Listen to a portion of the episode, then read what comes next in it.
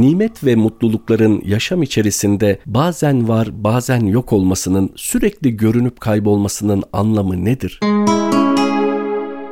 Bir nimetin varlığı ve kıymeti onun yokluğuyla anlaşılabilir. Hayatın kıymeti ölümün varlığından dolayıdır. Sağlığın kıymetini biz ancak hastalıkla anlayabiliriz. Aydınlığın değeri karanlıkla anlaşılabilir. Mutluluğun değeri de haliyle musibetlerin varlığıyla ortaya çıkabilir. Sudan aldığımız lezzeti susuzluğa borçluyuz. Yemek yemekten aldığımız lezzeti de haliyle açlığa borçluyuz. Kainatta her varlığın ve durumun bir zıttı vardır ve olmak zorundadır. Kainatın algılanabilmesi için bu zıtlıkların beraber karşımıza çıkıyor olması şarttır. Çünkü insanın algısı zıttı olmayan şeyleri algılayamaz. İnsan güzelliğin derecelerini çirkinlikle, sıcaklığın derecelerini soğuklukla algılayabilir. Bir şey kendi zıttıyla beraber bir kainatta bulunmadığı durumlarda o şey insan tarafından algılanması olanaksızdır. Madem biz kainatı algılamaya geldik, o halde kainatta her şey zıttıyla karşımıza çıkmak durumundadır. Bizim algı dediğimiz şey karşıtların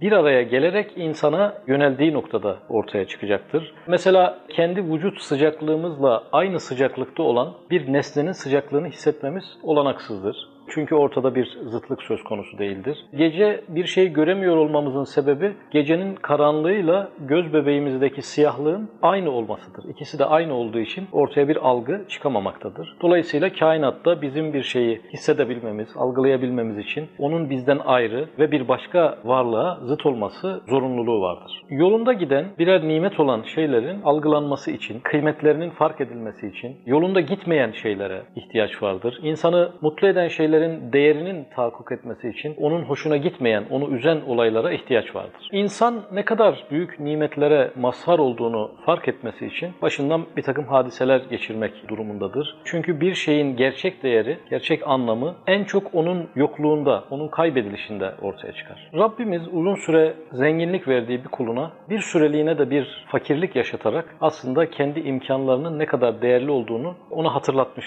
olacaktır. Belki uzun süre sıhhat ve afiyet verdiği bir kuluna geçici olarak bir dönem hastalık vererek aslında yaşadığı dönem sıhhatin ne kadar değerli olduğunu da ona hatırlatacaktır. Çünkü içinde hastalık bulunmayan sıhhat de hiç fakirlik bulaşmamış bir zenginlik de hissedemeyecek, monotonlaşacak ve bir nimetten çok can sıkıcı bir tekrara dönüşecektir. Hayattaki kontrast ve zıtlıklar ne kadar fazlaysa aslında o insanın hayatı o kadar keyif ve mutluluk kaynağı olacaktır. Bugün çektiği acılar ne kadar büyükse yarın duyduğu mutluluklar da işte o kadar büyüyecek ve genişleyecektir. Bu dünya hayatında ne kadar problemle ve sıkıntıyla yaşamışsa onun arkasında onu bekleyen cennet hayatı dünyaya kontrast olduğundan bir o nispette keyifli, mutluluk kaynağı ve saadet merkezi olacaktır.